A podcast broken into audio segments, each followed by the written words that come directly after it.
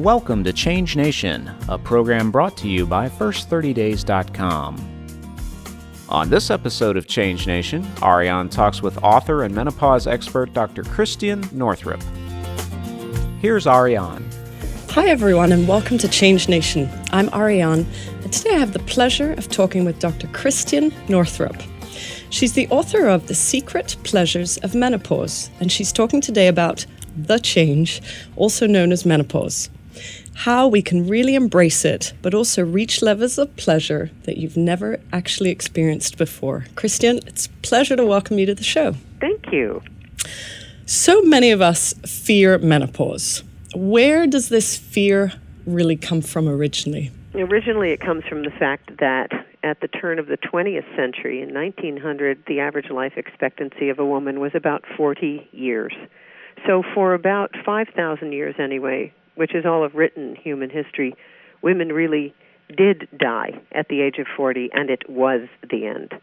So we have this whole second half of life, which is a relatively new phenomenon, and women are in fact becoming biologically younger at later ages. I love that. So, what are the right beliefs today uh, right in, in, this age to have around menopause? That's right. Well, first of all, let me give you the research. And the research is that women in their 60s and 70s are having the best sex of their lives. And the other thing that we must know is that there is nothing about the menopause transition that decreases libido or ease of reaching orgasm. And I'm using sex very much on purpose. First of all, because I'm a gynecologist. Second of all, because libido is nothing more than a measure of life force or prana. And it is your zoom zoom. Our bodies were conceived in uh, in pleasure, and we continue life force by the degree of pleasure we allow into our lives. And what happens for people is they reach menopause and they come to a crossroads called grow or die. And if you do not clean up everything that is no longer working from the first half of your life, you are far more likely to begin to have chronic degenerative diseases, diabetes, arthritis, high blood pressure, cancer, this kind of thing. On the other hand, if you have the courage to reinvent yourself, you will find that physiologically and particularly in your brain, you have the ability to be more peaceful, more joyful, experience more pleasure, and have more fun than you ever believed possible. So let's talk about what are some of those things from the past that women who are in this phase of menopause need to look at, clean up, so that they can fully experience the joys and pleasures that we're going to talk about. Right. Well, the first thing that they have to look at is are they over nurturing the wrong people and under nurturing themselves? nurturing is something that should take place primarily when your children are under 10. It should not be the sort of thing that you keep doing at your own expense when your children are in their 20s or even 30s. Far too many women are still doing way too much for their families and not getting anything in return. So they're in the martyr self sacrifice model, which is a very distinct and well documented risk factor for heart disease and breast problems.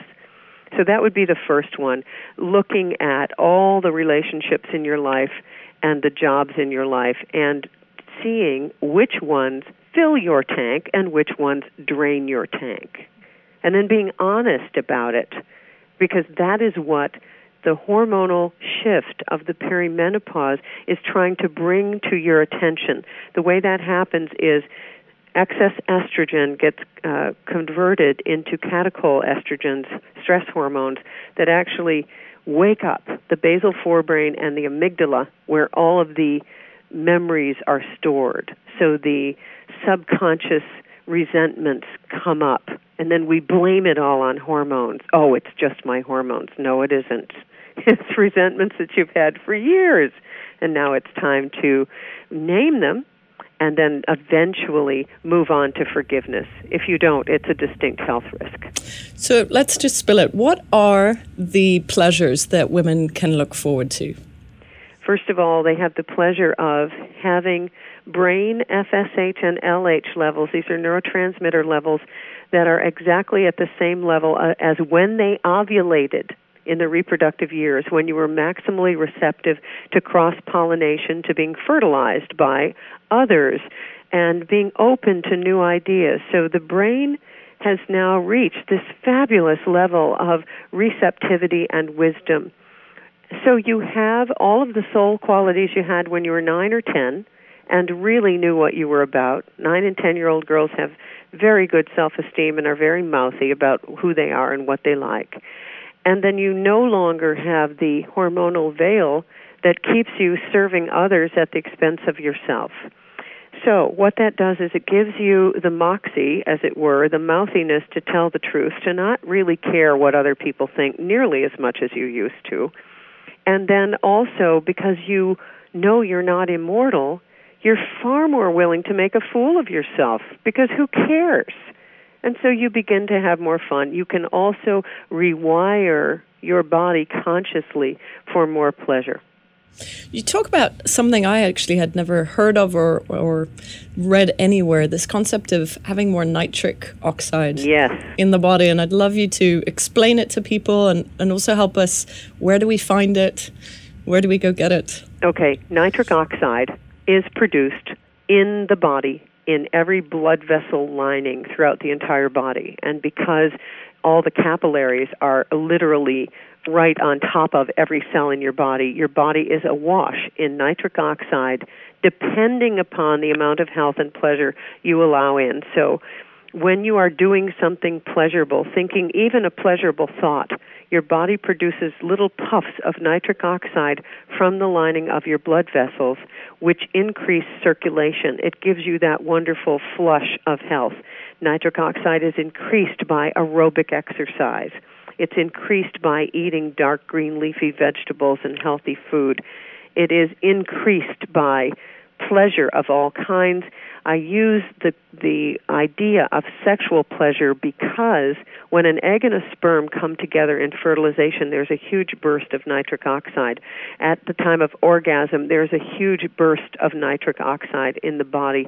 It's why when a woman is newly in love, she has so much nitric oxide that her skin looks glowing. She looks much younger. We all look that way right after an orgasm. Then even the near death experience uh, with the white light appears to be mediated by nitric oxide. And then there's more. Nitric oxide is the uber neurotransmitter. A neurotransmitter is the chemicals when your brain makes that your chem, that your brain makes when it thinks and they include beta endorphin, a natural morphine like substance that's made throughout the body that helps dull pain, and then serotonin, prolactin, dopamine. These are the things that so many women are prescribed antidepressant medication for. But when your nitric oxide levels are high, by pursuing pleasure deliberately, and not in a default way by eating too much sugar or consuming too much alcohol, when you deliberately nail pleasure into your life, your nitric oxide levels will become naturally high and the body will balance itself. So two follow up questions for that. How do I know if I don't have enough nitric oxide? And I'm sure there's some people listening to you going, oh, is there a pill or a supplement I can take? Well, yes. Uh, by the way, a good multivitamin as well as enough fish oil will definitely increase nitric oxide but it, you cannot take a pill in, say, for instance, like Prozac or Zoloft, because those things, by the way, though they increase serotonin, they decrease sex drive and ability to reach orgasm. So therefore, you've robbed Peter to pay Paul, as it were. So the you cannot store up nitric oxide. It's produced moment by moment by moment by your lifestyle. So you must begin, it's a paradigm shift in how you think and feel. Instead of looking outside yourself, although you can, uh, you know, go a healthy lifestyle, a massage, taking a quick walk around the block, getting out in the sun a bit, taking some fish oil, that will all increase your nitric oxide. But it's also related to how you think and how you feel. And if you have cellular inflammation and you are resenting and sick all the time and sad, you can be sure that your nitric oxide levels are low. Is it something we need more as we do grow older? Is it something that really women need at any age? We need it at any age, but if you watch a two year old, you will see that they are perfectly ecstatic playing in a mud puddle. So they naturally produce more. And as we get worn down by the process of life and watching too much news on television, our nitric oxide levels tend to plummet. And so, therefore, after menopause, it's very important that you deliberately do things to keep them at higher levels. Otherwise, you will succumb to what happens to so many people in this culture, which is as as they get older, they get sicker. I, I went to my um, tax accountant, and he said, "Well, you know, you need to put away money because as you get older, of course, your medical expenses will go up." And I looked at him and I said, "No, they won't.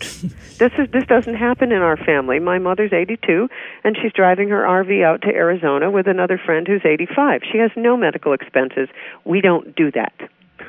when it does it, and it starts with probably what we tell ourselves, what we believe, what we let other people tell us is the truth. That is correct. Yeah. I want to come back to this concept of pleasure. Mm. Is there a definition of pleasure? Is pleasure 50% to do with sort of the sexual energy, or is that actually something completely different?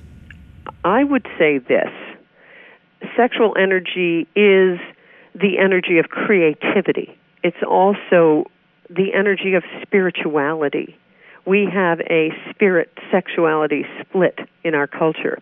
So therefore we don't trust anything that's sexual and we think that it's unholy or that it's it's somehow wrong or bad. And that's the first thing that that's a rift that needs to be healed. In fact, a huge study done by a colleague of mine, Gina Ogden at Harvard, showed that the vast majority of women over 50 have spiritual experiences during sexual experiences. The two are highly linked. But let me say this when someone is complimenting you or you're feeling good about yourself, we know that you have higher blood flow to the genitals. So the first thing I would do is bring this area of your body back into your consciousness.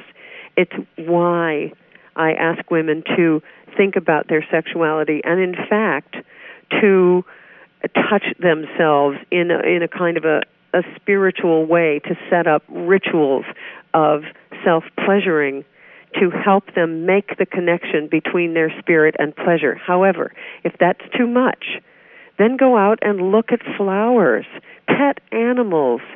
Pleasure is anything that feels good.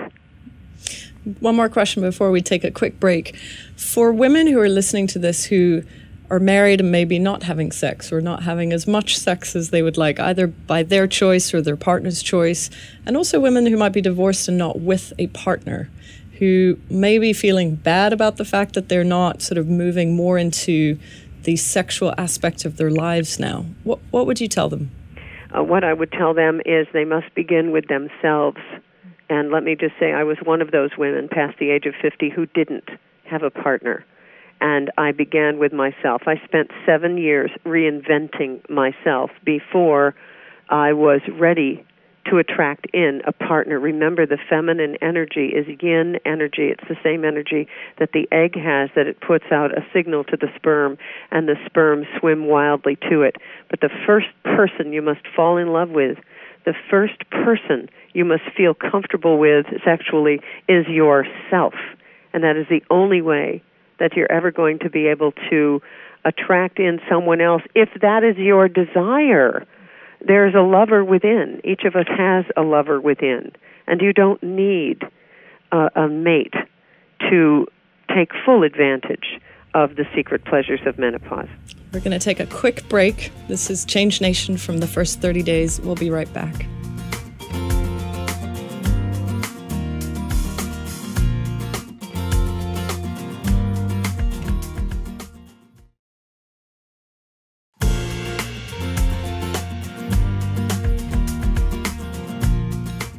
Welcome back to Change Nation. I'm Ariane, and I'm speaking with Dr. Christiane Northrup. Right before the break, you mentioned something about feminine energy and yin energy. And I think there's a real desire now for a lot of women to feel more feminine or access that femininity within really at any age. Are there certain things that you know work and and you would share with women about what that really means to, to refine that feminine side? Yes, absolutely, absolutely. I, in fact, that's been the missing piece. The feminist movement of the 60s and 70s taught us the need to develop our yang masculine energy, and many of us did it to a T, which is why I was able to go to medical school and people went to law school and, and on and on and on. So we found work success, but many of us did not find love or sustainable love. That's because we forgot about our yin feminine energy. So the first thing is to understand that your desires, what you desire in your life, whether it is to repaint your kitchen or to get in touch with the goddess within yourself, that desire actually sends out a signal, much like a chemical pheromone to the universe, and begins to pull in that which you desire so that it manifests. That's the law of attraction. It's how the universe works. You must begin with romancing the things you would like in your life a bit, thinking about them, dancing with them, playfully delighting in the energy of them, whether or not you have it. Then, to get it in your body, I suggest doing something that is ultimately feminine belly dancing lessons, uh, S Factor, pole dancing, uh, the art of erotic dancing. So many women are flocking to these classes, and by the way, they are for women only. Women being with other women will also wake up this energy. It's called Shakti.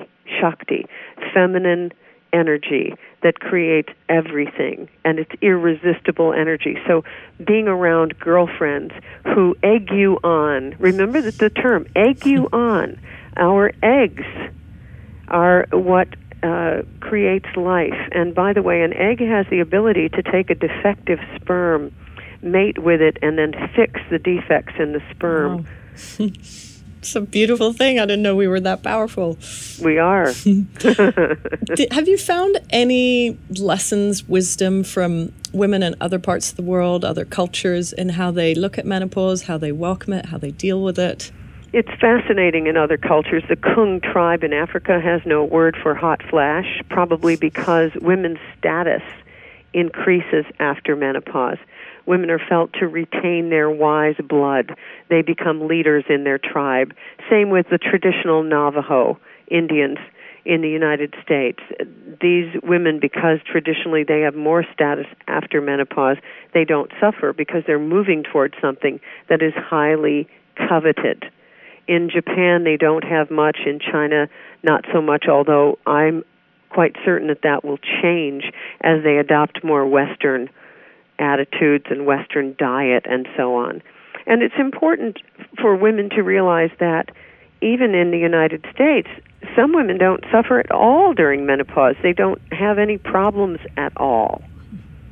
Is there a particular emotion or range of emotions that you would counsel women to avoid or move away from these emotions that start sort of gnawing at us if menopause is present? Well, I really love the idea of embracing all emotions. And in fact, it took me personally so long to feel my anger and my rage that when I feel it at all, I know that there's a need I have that's not getting met and that perhaps I didn't even know I had.